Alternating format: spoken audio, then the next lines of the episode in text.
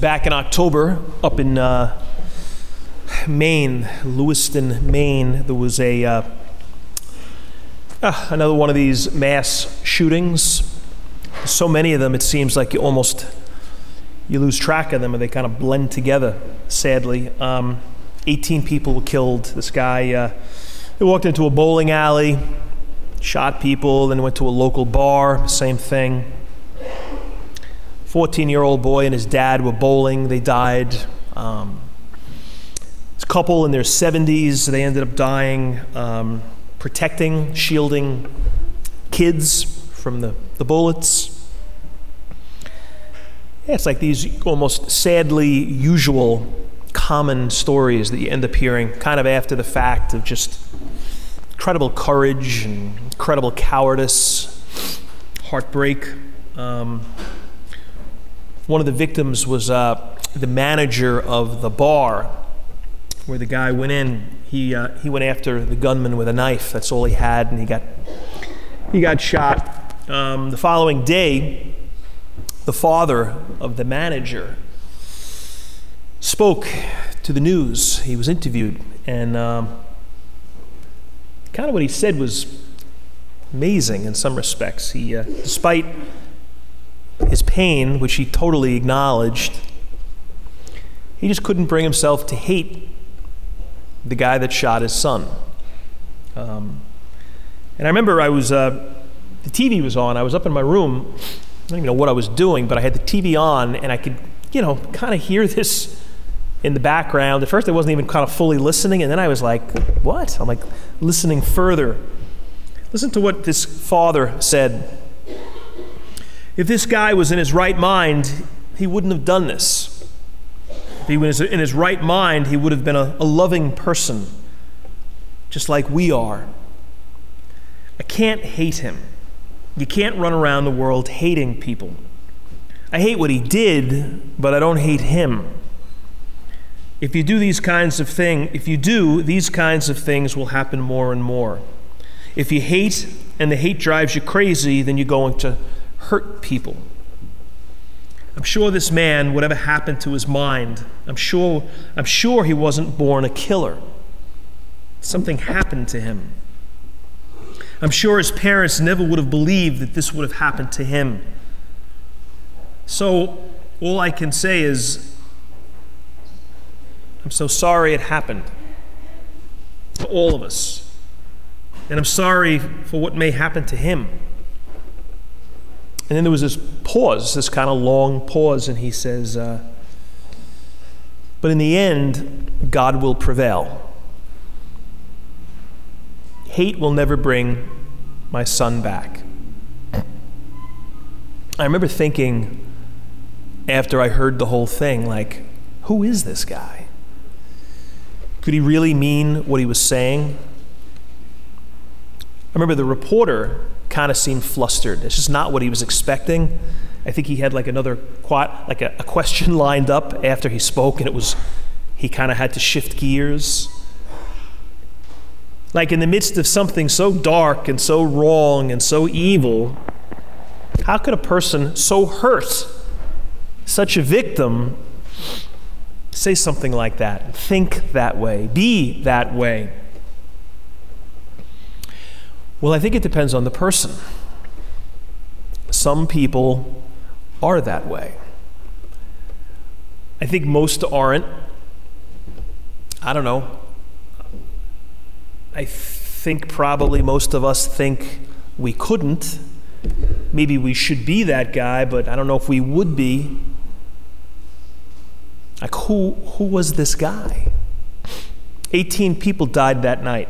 I wonder if that man's words helped the victims of the families of victims. I wonder if there were people that night who were on the the verge of despair or rage. And his words kind of talked them off the ledge. His words lowered the temperature. They caught their breath because of his words. I wonder if his words, and it was really, I think, his faith, I think the faith is what drove the words. I wonder if it gave people hope. Or was he just like a naive optimist? Some unrealistic Jesus freak? Some religious kook? There's a uh, great writer, great uh, spiritual writer. His name is Henri Nouwen. He died about 20 years ago, but he wrote just great spiritual books for years, and he was very, uh, very popular, very readable. Um, a priest. He, uh, he was asked this question once Are you an optimist? And he said, No, not really. But that's not important. I live in hope, not optimism. So it was kind of interesting. That, at first hearing that, I'm like, oh, isn't that just kind of semantics? Hope, optimism, isn't it kind of more or less the same thing? I don't think it is. Not if you got faith. Not if you really buy all this. There is a difference. There was another uh, pretty, pretty famous, pretty prominent uh, theologian, also a priest, a Jesuit priest. Uh, did a lot of work back in the, I don't know, the 1940s and 50s. He was also a scientist, he was an archaeologist. He was asked a similar question about optimism, because apparently he was that way too. He was accused of being like over the top positive like too idealistic, naive, too hopeful. So, this is what this reporter asked him about that. So, you're really very optimistic guy. Always, glass is always half full, totally full, almost. So, this guy goes Suppose we blow up the world in a nuclear bomb. What happens then to your bright vision of a world coming together in peace? This is what he said Well, if we blow up the world, no doubt that will set things back some millions of years. But eventually, what Christ promised will come about. Not because I want it, but because he promised it. And in the resurrection, God has shown us that he is powerful enough to deliver on that promise. You know, ultimately, isn't this maybe what hope is? It's seeing life through that promise. This promise that God will come, that God won't leave us, that God is already here. Regardless of how dark the moment is, God promised he will return. And God doesn't break promises. And if you believe that, then you have hope. Doesn't mean you don't get sad. Doesn't mean you say things are good when they're bad. Doesn't mean you say, oh, that really wasn't such a sad story when it was a tragic, heartbreaking story. Crazy people would do that. Dishonest people would say that. They acknowledge darkness. They just say, yeah, but it's not gonna, it's not gonna swallow me up. Because God promised to be here and to return. And I think this too. Sometimes He sends us people before His return.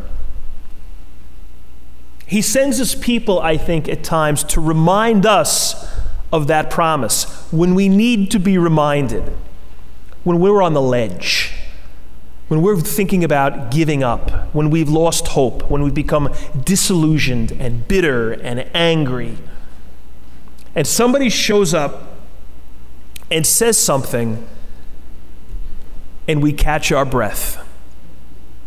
Maybe it was like the father of that shooting victim. I don't know. Maybe God sent him. Or maybe he was just a person of faith but who really buys all this. And he was articulate enough to express it. And he became this source of hope in a pretty awful moment. You know, we had a uh, funeral here yesterday, a big funeral, big, bigger, bigger crowd than even right now. For this guy, uh, a member of the parish. His name was Anthony Ponti. Um, great guy, been parishioner for years. His wife, Wendy, some of you would know her. She's a very, very involved, great, great woman of faith. Um, Anthony was, uh, he died of cancer. I think he had it for almost four years. He was about 64 or 65 years old. And uh, somebody uh, put out this Facebook post about Anthony and the type of person that he was. This was somebody who worked for him, he had his own business. Listen to what this guy said. I remember the first time I met him. I was interviewing with him for a job in his company. I had just recently lost my wife. And the first thing he expressed was how sorry he was for my loss. He told me that he knew about my two baby girls that I was now raising alone. And he told me that he would never, ever get in the way of me raising them, that there was nothing more important. I knew then that this was the man I wanted to work for. At that moment, I felt that I was part of his family. Man, what a great thing to say about a person, right? Maybe Anthony was one of those people. I think Anthony was one of those people. Think about that guy. I mean, I don't even know who he is, but I know this much. He just lost his wife, and he had two little girls, and he was on his own, and I guess he was looking for a job. Man, that guy had a lot on his plate. He had to be in a pretty dark place. And this guy who's interviewing him for a job puts him at ease. And he becomes, I don't know, maybe like a, a source of hope in a very tough time, in a tough moment. You know, hope, I don't think hope is determined by the news. CNN, Fox, and the Post and the Times, they don't determine hope. If they did, we'd be like schizophrenics, right? We'd be like, oh I watched the news today, I'm like, it was terrible. You watch five horrible stories in a row, you're totally depressed without hope. And then the next day, well, next day is a little bit better, so I have a little bit more hope. But then the next day, something else happens. I'm like all over the place. The news doesn't determine hope. You know what I think hope does? Hope looks at the news, it looks at the facts, but it also remembers God's promise. Hope doesn't say things are good when they're not. Crazy people do that. Annoying people do that. If something really stinks, it stinks. So, what people of hope do is they say, Yeah, this stinks. This is terrible. I'm not denying the facts. I just see those facts through the lens of faith, the lens of this promise that God will never orphan us, He will never abandon us. He's always here, He's coming, He's arrived. You know, I was talking at, I, we had mass at the uh, 9.30 or 9.45 at down at Ignatius. There was tons of kids there. I was talking about, remember uh, Rudolph the Red-Nosed Reindeer? If you're of my age, for sure, you remember it big time. It was massive back in the 70s and 80s, I guess, whatever. Remember the island of misfit toys? Remember some of the toys? Come on now, I know you do. Anybody remember one? Train with square with square wheels. Charles in the box. It wasn't a Jack in the box. It was a, a Charles in the box. water pistol that shot jelly. cowboy that rides an ostrich,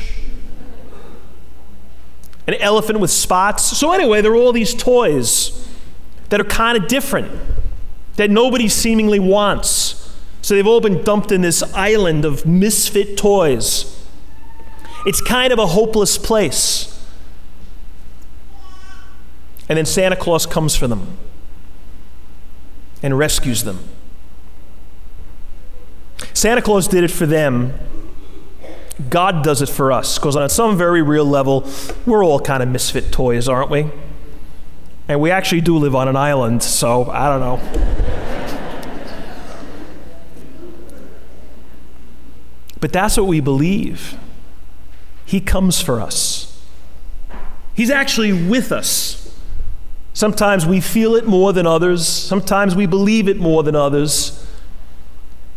Sometimes he just sends these people our way. Anthony Ponte, the father of that guy who died. They're like Advent people, because that's really what Advent is. It's four weeks of saying, hey, we are not alone. We get lonely at times, sometimes more than at others, sometimes painfully so, but we are never alone. There is never a place for despair because God is with us. He's rescued us. And those Advent people, they just remind us of that fact of faith.